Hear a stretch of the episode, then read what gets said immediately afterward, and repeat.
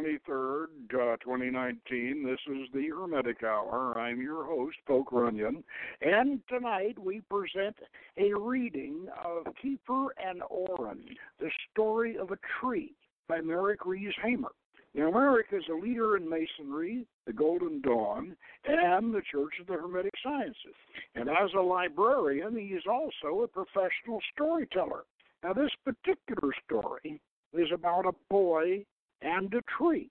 The story is a beautiful expression of the rapport we can have with nature if we personify it, and the depth of meaning we can find in the loss of natural beauty. If time permits, we'll present another short story by our host from the old Seventh Ray of 1975, Daughter of the Oak, about a boy and a girl and a tree. But in this tale, the tree comes to a similar fate, but the boy learns the wrong lesson. So, if you want to visit the magical forest with us, tune in and have a seat on Stump.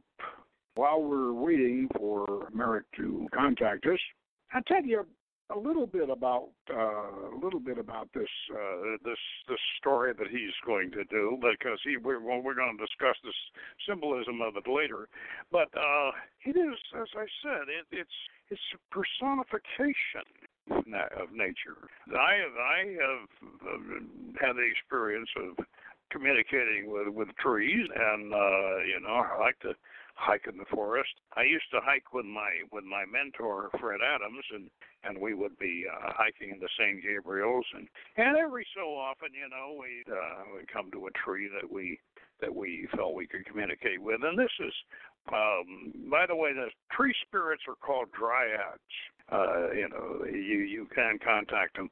And uh, Robert Graves, of course, in the White Goddess, he had a he had a, a, a tree alphabet, and my particular uh, tree in the, in the circle of trees uh, in the in the tree alphabet happens to be an oak, and and I have and fortunately I have been able to contact my my dryad, and uh, so the the personification of a of a tree is is is um, as a very wise old being. Of course, Tolkien, you know, had had the Ents, the the living trees, in this particular story that uh, that Merrick has has a relation to the Parzival, to the Grail from the stars, and this ties it in with with European folklore, and also the wisdom of the uh, of the of the trees is personified in the in the Druid, uh, you know, in the Druid tradition, and the Druids. Uh, uh, this story that I that I will read if we have time enough, uh, the daughter of the oak, is a kind of a druid uh, a story about a, a druid and and and his his young uh, his young girl apprentice. And the one thing that that that I want to emphasize in in uh, in in tree magic is that in European and British and Irish and of course and it translates all the way over to America.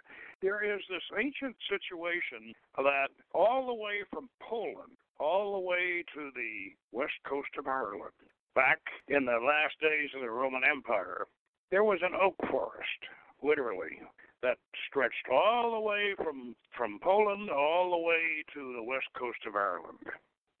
It was one continuous oak forest and this, of course, was the kingdom, the magical, the magical kingdom of the Druids, and the mistletoe, uh, which lived in the was was their sacred plant, of course, in the in the oak and the oak tree, and the oaks were their, you know, were were were were kind of their temples in a sense. This is from the the uh, the old original Seventh Ray back in 1975. The story was written over 20 years before that and it is not intended to proselytize neo pagan religious viewpoint, but to illustrate the universal theme of man's inhumanity to man, perpetrated in the name of God, with the exception of some minor editing, we have left it in its original form, wherein the pagans are presented as worshippers of God, in, to contrast more directly with the Christians. And in the case of the Druids, there might have been some justification uh, for the theology, regardless of literary uh, considerations. But and if readers think that the uh, medieval setting for such a uh, confrontation is um, not authentic, we should remind them that in Prussia, as one example, the people remained pagan all the way into the 15th century. So here's the story. The old man sat under the great oak. His eyes were closed, but he was not asleep. The young girl knew this as she came near him. Old man, she said. Yes, he. My friend the boy was not in the meadow. Will he come tomorrow? No, he won't. Well, what have I done to offend him? You have done nothing to offend the boy, the old man said. He is the son of a great lord, and he has grown tall enough to sit a horse. His father will make a man of him before his chin is bearded. The old man's face mirrored the sadness of her bright tears, but there was a part of him that rejoiced. He loved the girl more than a daughter, though she was not of his body. As his stepchild, she would not be as other women. He knew that loneliness was the burden of their heritage, but she was too young to fully understand. She knelt beside him and laid her head on his chest. The coarse weave of his robe and the stiff hair of his beard were rough against the softness of her cheek. The miller's wife told me that they are building a great temple in the town, she said. I too have heard this. He replied. Uh, uh, Merrick, just uh, stand by because I'm I'm I'm I'm, I'm doing uh, Daughter of the Oak at the we. Okay. All right. Uh, yeah, just stand by. Do you think the people will go there instead of coming here to our oak? Temple will be big and warm, and it will keep out the rain. Does God live in a house? He said. No, God lives in the world, she replied. Does God not bring the cold and the rain? Well, so you have taught me, she said. Then I will answer your question. Those of our people who seek the true God will come to the oak. I grant you they will be fewer, but if they are only the number on one hand, I will teach them, and you will teach them after me. The old man was wise and good, she thought. He hmm. will always be under the oak to teach and comfort the people. Well, let them build the temple to their Savior. It will crumble in time, but the oak will stand forever. In the weeks that followed, she did not see the boy. She missed his laughter and the wonder in his eyes when she showed him the secrets of her forest. She wondered if he was happy in the big manor house with no one but the older people and the gray stone walls for company. Well, then one day, a servant from the great house came to visit the old man, and as he neared the oak, he made the sacred sign and took off his cap. How may we help you? the old man said. Well, the young master is very sick. The leeches can do nothing. He asks for the daughter of the oak. Well, what does the old master say? Well, it was he who sent for me, who sent me. The old man paused a time before answering. He searched the girl's eyes for something other than innocence that might that he might appeal to. He saw only her concern for the boy, and he knew that God had given her the knowledge and the power to heal. Perhaps it was the will of God that she should use these gifts. He looked up into the branches of the oak at the sound of a bird taking wing, and he watched it fly out of sight. She has my leave to go with you, he said, trying to hide his tears from her sight with a pretended cough. the leeches protested when the girl insisted that they remove the creatures for which their profession was named from the boy's body. They hovered about the sick bed, muttering that the herb tea she administered to him was surely poison. In spite of their warnings, By morning, he showed signs of recovery.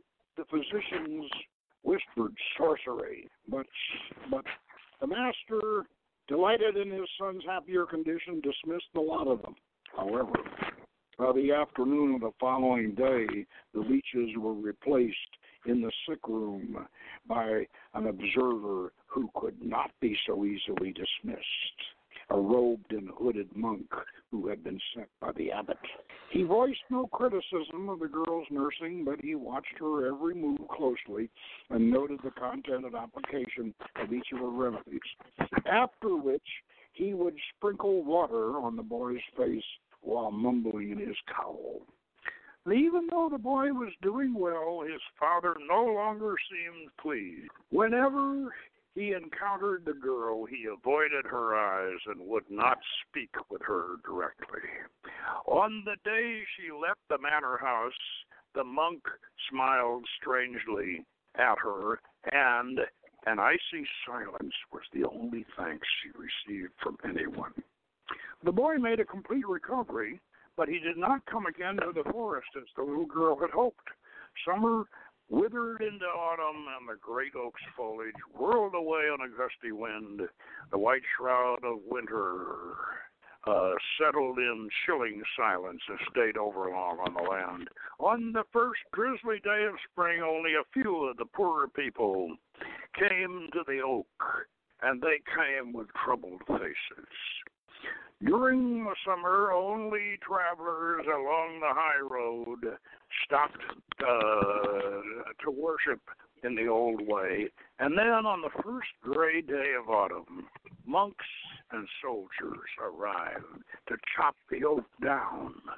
And they took the old man and his stepdaughter away in a cart in chains. Now, the cathedral was finished seven years later, and on Sundays, when the great bell tolled, all the people went there. The young baronet went with his father, and they gave thanks to the saints that his soul belonged to God and not to the devil. It was commonly known that the devil's daughter had bewitched him eight years ago, luring him into the forest on several occasions until he nearly succumbed to the deadly malaise of her enchantment. All this he had faithfully described to the ministers of the Holy Office. The old baron was ever thankful for his son's armor of purity at that tender age.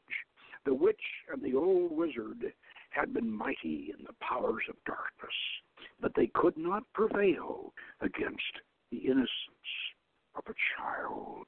So that concludes the daughter of the oak, and that concludes. Uh, and as I said, the boy in this case did not learn the lessons.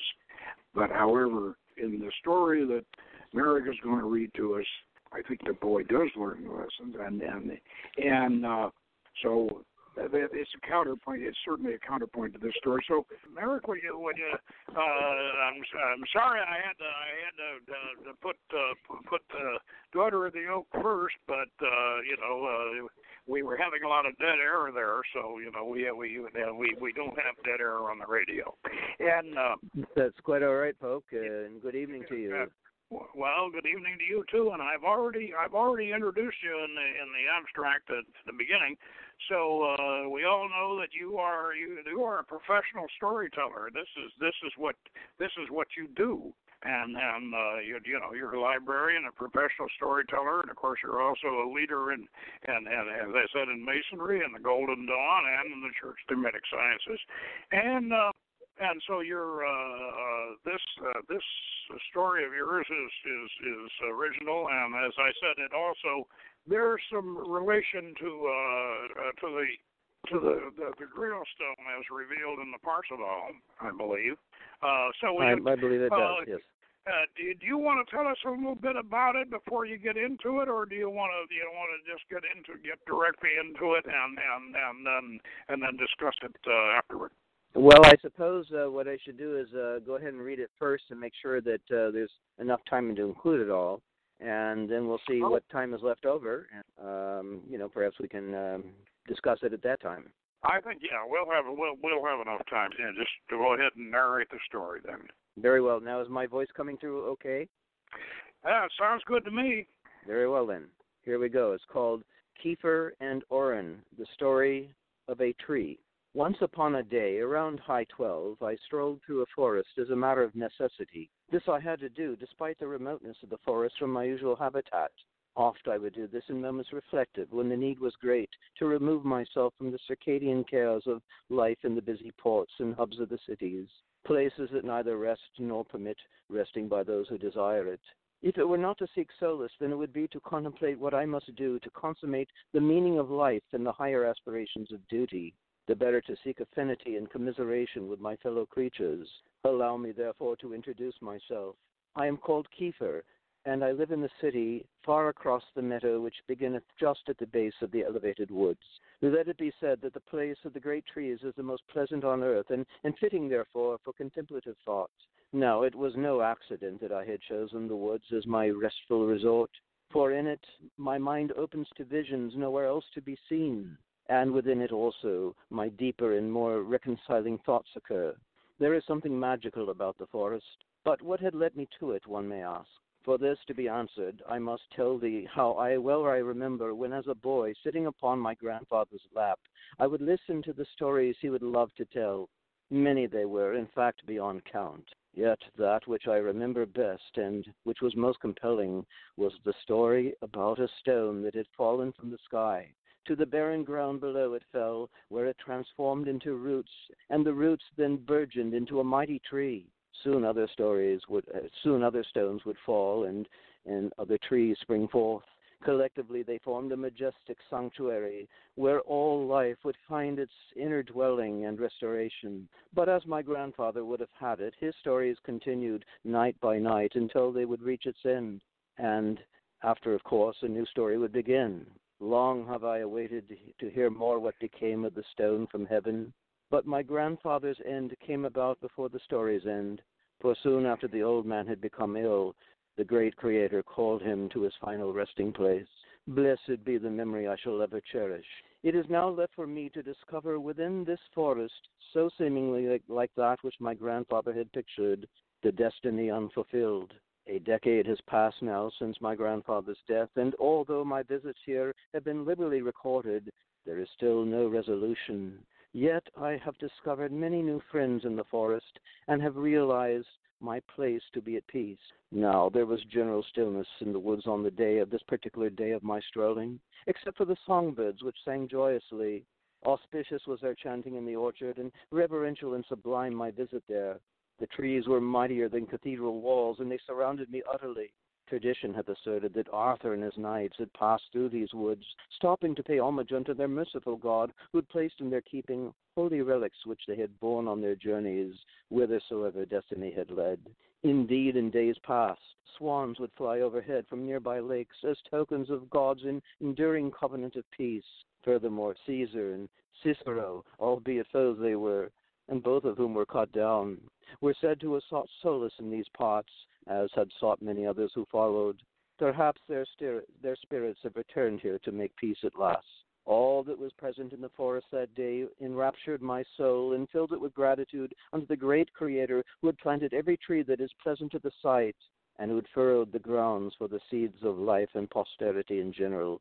And alas, who had gifted humankind with their oasis of Edenic beauty, a memorial to the holy garden which one day was their hope to regain. Suddenly, however, as an anomaly would present itself, I came upon a tree that had been cut down, with only the stump remaining to meet the eye. Who hath dared to cut thee down? in an agitated voice, for indeed I love trees above all else. Tell me who hath done this, that I may seek him out and rebuke him, that I may pray unto the God of heaven that is just and mighty hand, who may at once seize him and cast him in derision. Tell me what in recompense will give thee a assuage for this horrid deed accomplished, and I shall see that it be done, even according to thy will. Nay, replied the tree as I wept although still despairing, and although I had spoken only figuratively. Presently I stood, stood agape, for I did not expect so audibly a reply to mine outcry and tumultuous grief as, as that which I heard seemingly a voice emanating from the stump itself. Have no care for that which thou seest, said the tree further. That which is before thine eyes hath been ordained by the progenitor of life, and it is meant neither to offend nor cause thee grief. In the deeps of my present estate a story lieth hidden, and unto him only that hath the ears to hear the forest whimpers, and the eyes to read between the lines, will the meaning thereof be revealed. Now, upon such words as the tree in all physical appearance had spoken, I did ponder. Was I one of whom to whom it had one of such to whom it had alluded, one who would gain such insight? Indeed, I am known as one who holdeth in due reverence the monumental columns of so glorious a sanctuary as that wherein I have lately strolled, but certainly it could not be I. Surely then, said I to the stump, there must be some other master who hath ventured these woods more suitable, that thou wouldest unto him the mysteries of thy life reveal one who hath reconciled order and beauty with chaos and destruction, and whose ears are more tuned to the whimpers of the forest. Let me depart at once, I say, lest the words of thine ordained and sacrificial life be tainted by falling upon such unworthy ears as those which I bear. Peace, my dear friend, said the tree unto me. Let thy disquietude dispelled and thy doubt also removed. For indeed it is thee whom I have called hither, and none other. I have seen thee in thy former visitations, in thy comings and in thy going. Even with thine approaches I have heard the songs of thine heart, and the patterns of thy shortened feet.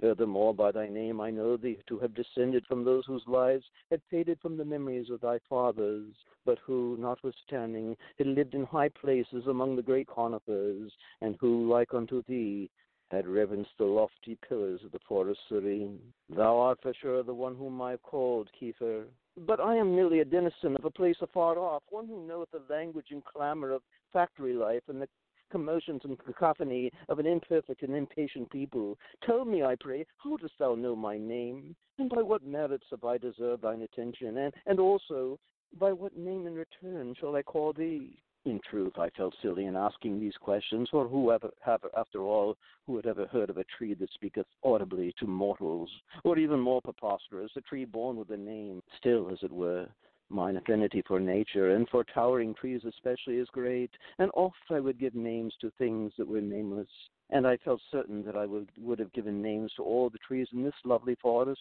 indeed all the trees that hitherto I had passed Yet this tree among them, reduced to so low an estate that only its stump would appear, I had neither seen nor before met.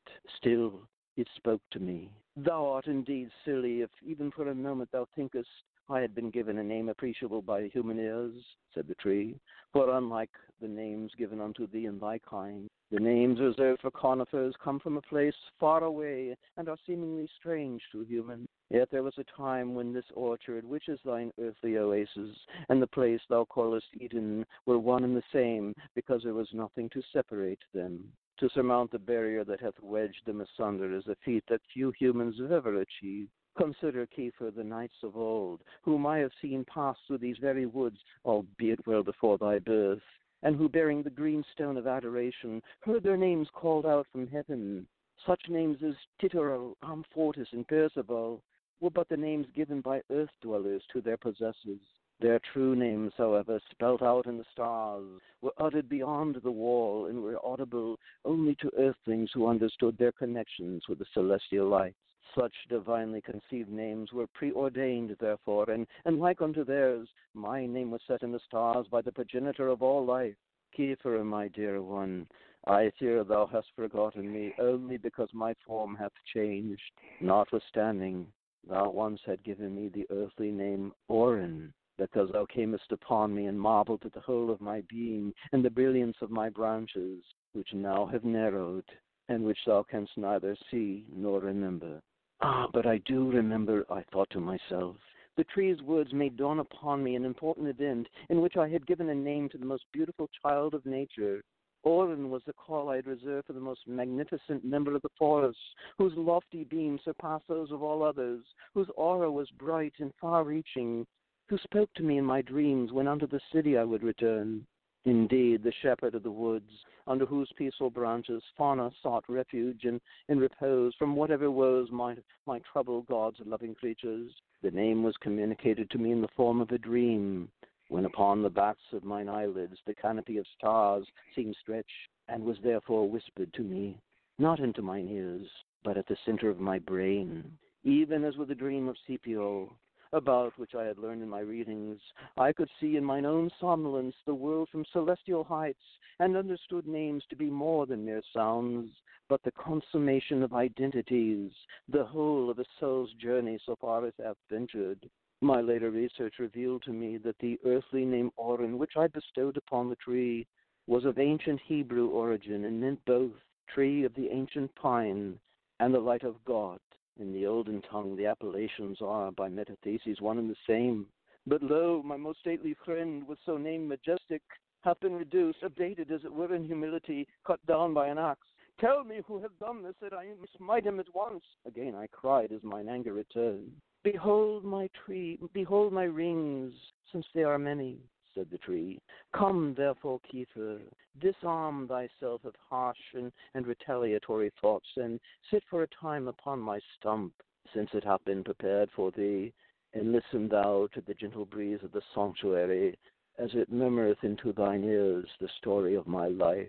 Surely, I uttered to myself, not but a tree would receive the axe of sacrifice and speak in such forbearing words, not else but a tree would yield such sap as the blood of earth, and yet glimmer for a season in the windows of Yuletide homes, and with branches so soon to wither, scatter unto the winds.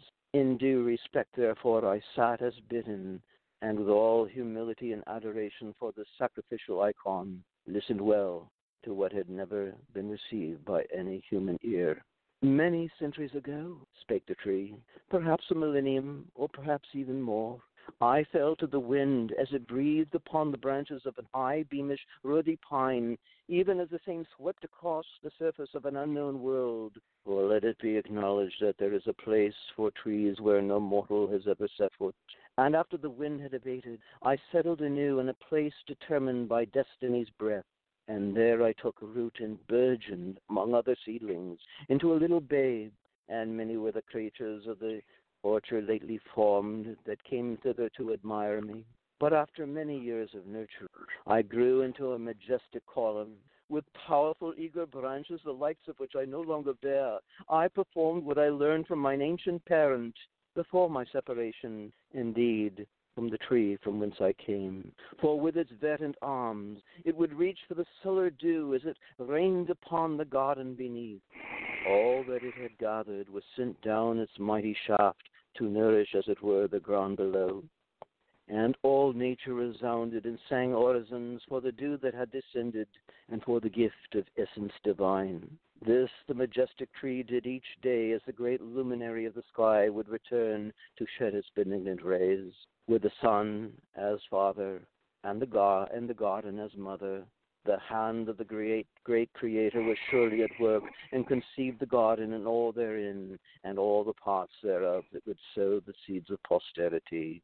Although but still a seedling, I was protected from all manner of ill fate, for none could reach me, neither fear nor foe, serpent nor conniver. For this tree was guarded, and yet more, from far above the grassy ground, suspended from a lofty branch, I beheld the beauties of a primal place, all around me as creatures alighted and delighted alike. But now and then the wind would visit and whisper into mine ear, One day, O child of the ancient pine, thou shalt leave thy verdant home and start a life anew. And thus the day came to pass, even as the wind had said and I had separated with a powerful breath that carried me afar, down, down. Now here I thought to myself, such words as uttered by the penny lips and the aerial whisper filled my head with thoughts of God and His nature's art, that breath is in all things, and that all that have it are the lauding creatures of the Lord of life, that it passeth through all and weaveth together all things in all times, that time and eternity are truly one and the same, and that even the coldest stones of past and present aspire in mutual accord. Such is a lesson of life.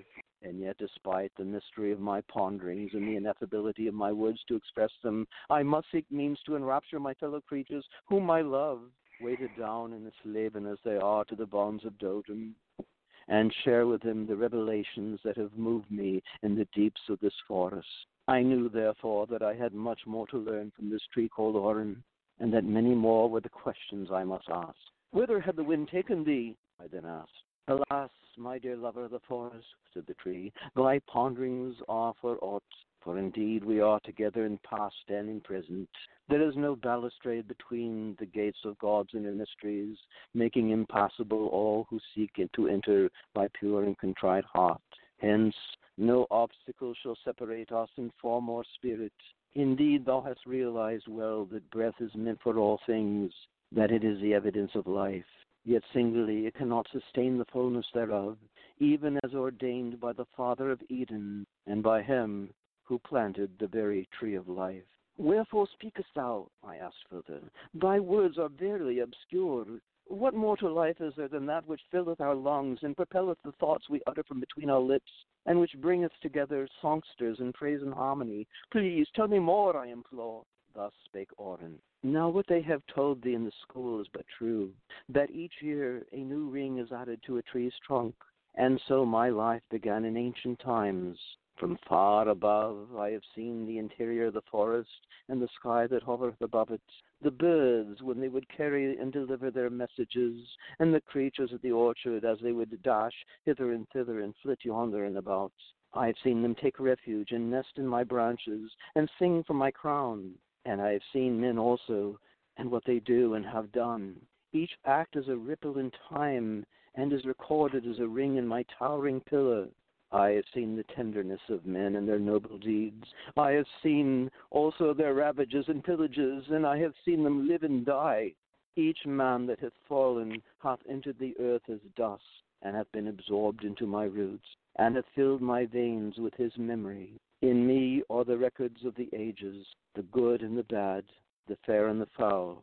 Everything that hath occurred is now a memory unto me, not a memory by which to judge, but to be become part of who I am.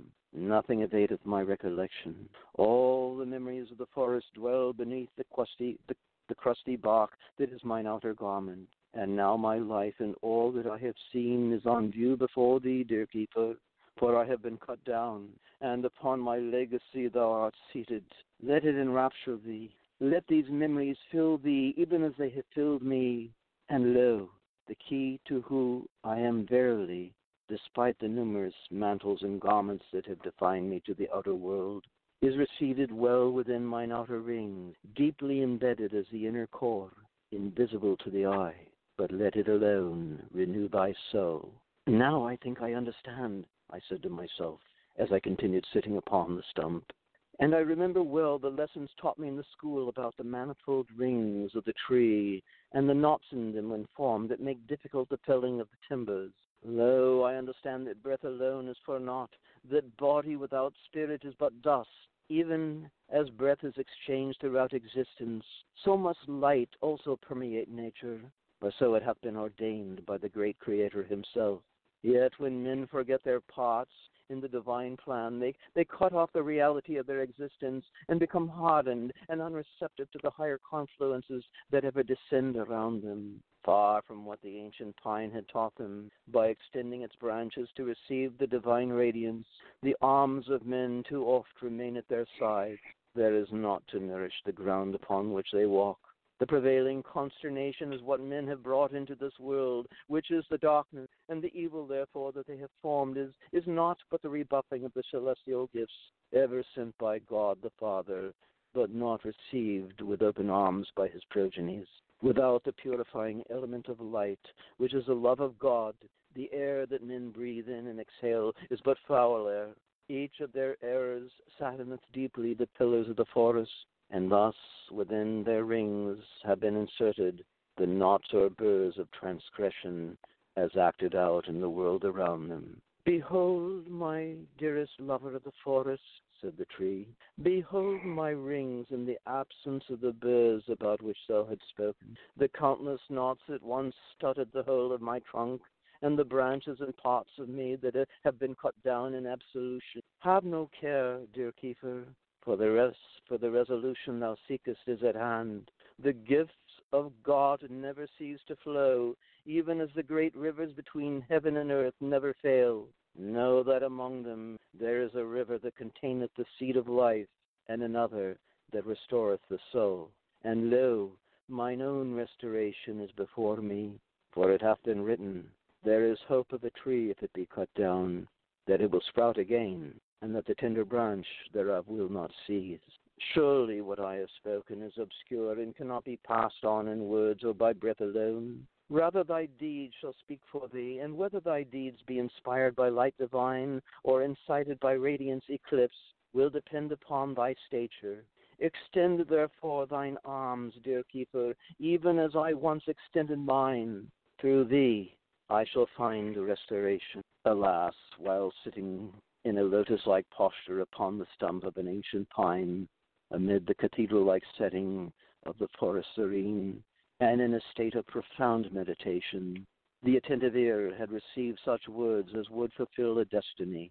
And through the offices of love and compassion, the barriers of obscurity have been surmounted. What the knights of old had, had sought, and their quest to attain it within the forest, is now an enigma for which the answer hath been found. They sought life and immortality and discovered that the verdant and ruddy rivers of paradise were the fountains of each respectively, and of which the emerald and the ruby they carried with them were their tokens. The rivers in truth flow everywhere, yet it is within this peaceful realm of the garden that the eyes will see their glimmering, and the ears respond to their rustling, and that the brow will be refreshed and the thirsty tongue quenched. Presently I have turned mine eyes upward, and see two turtle doves in flight descending, one destined for my left hand open, and the other for my right.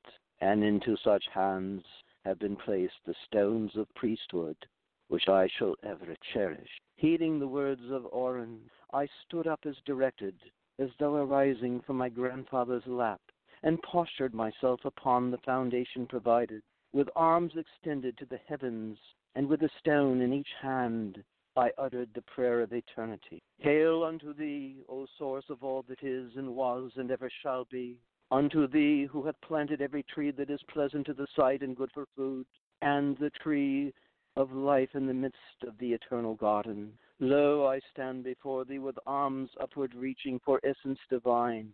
Send forth, I beseech thee, but a single ray of thy primal light, that it may reach even unto me. Grant unto me the gift of persuasion, that I may pass on to my fellow creatures the blessings bequeathed unto me. The world suffereth and is in need of light divine.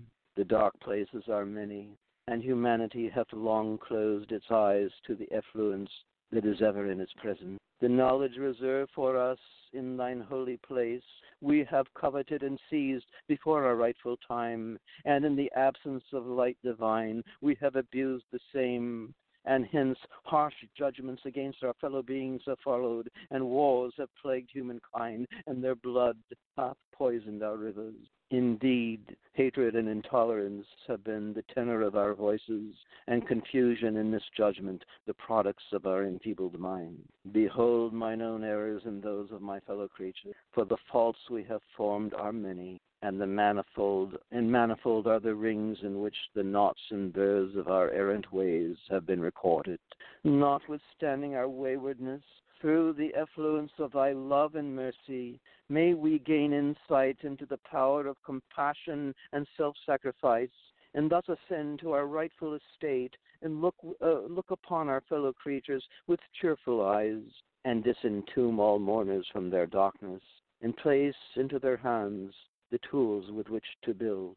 May the walls of intolerance and self righteousness be cast down, and may the flow springs of thy primal rivers resume their courses. Though by the axe many a tree hath been felled, and though by the sword many a man hath fallen, yet may the Bioun waters of thy paradisical realm descend to raise them anew. Grant vision unto the eyes of all that have reopened. May they behold the forest serene and the magnificent columns erected therein.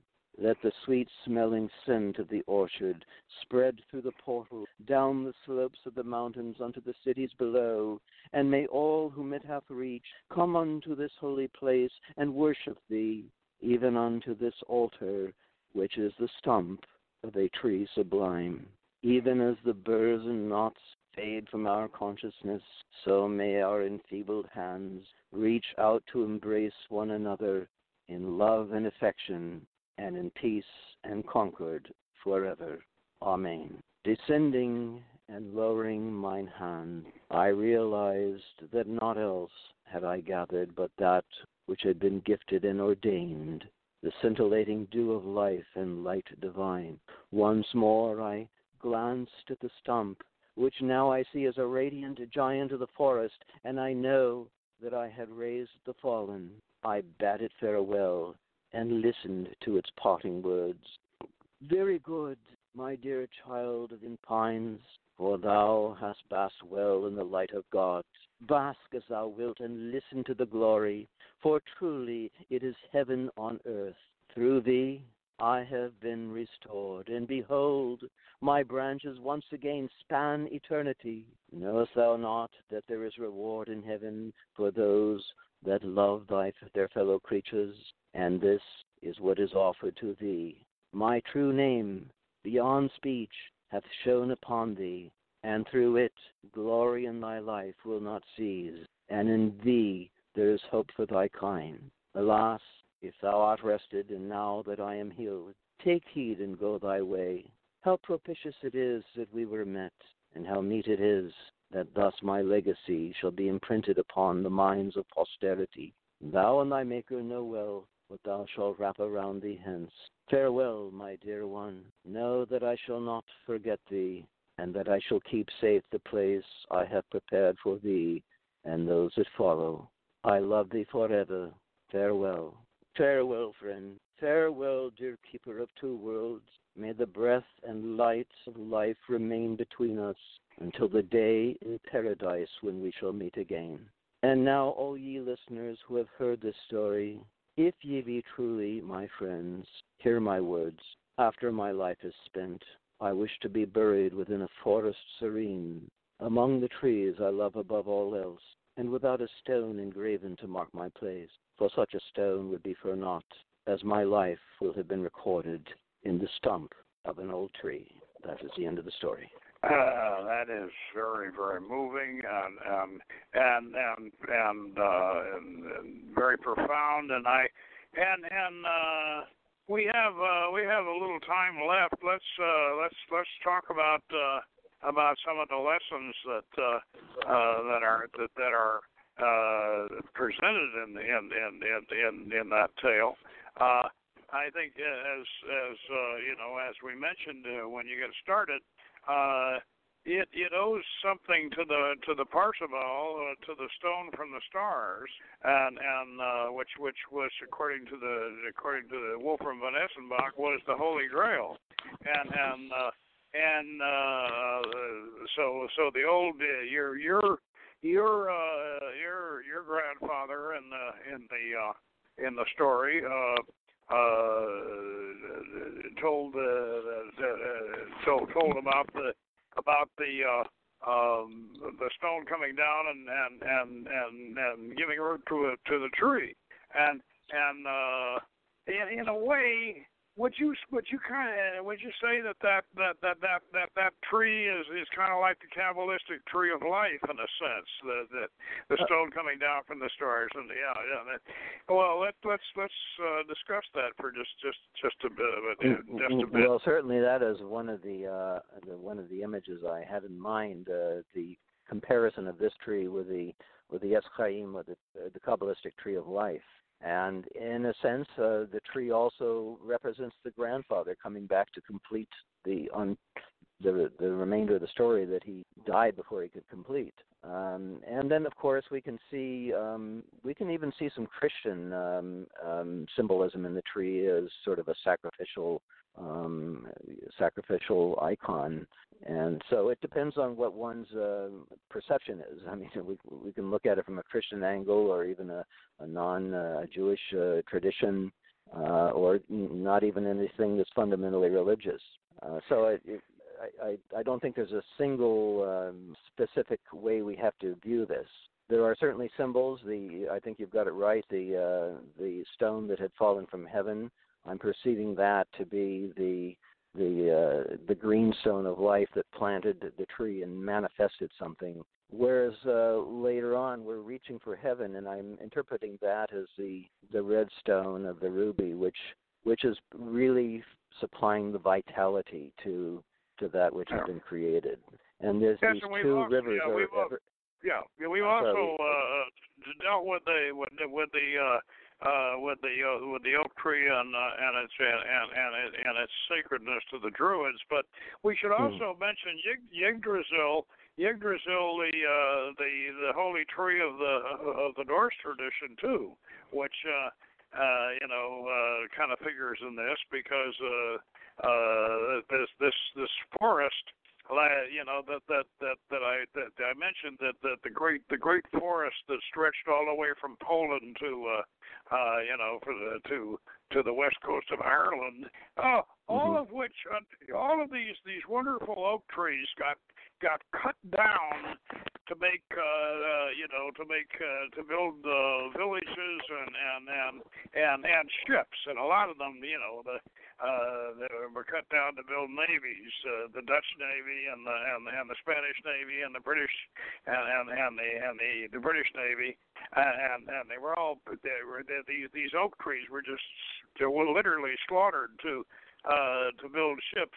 And and uh, and I suppose we we we could say that that perhaps the trees uh, you know, the trees uh, felt that that was that was destiny, as you know, as as Oren as Oren uh, uh, said. Well, this is the way the way of things, you know, and it, it, and and the way things are, and and uh, so these these trees uh, these trees carried us carried carried us over here to the new world, you know, they they as, as ships, and and uh, and and and and a ship.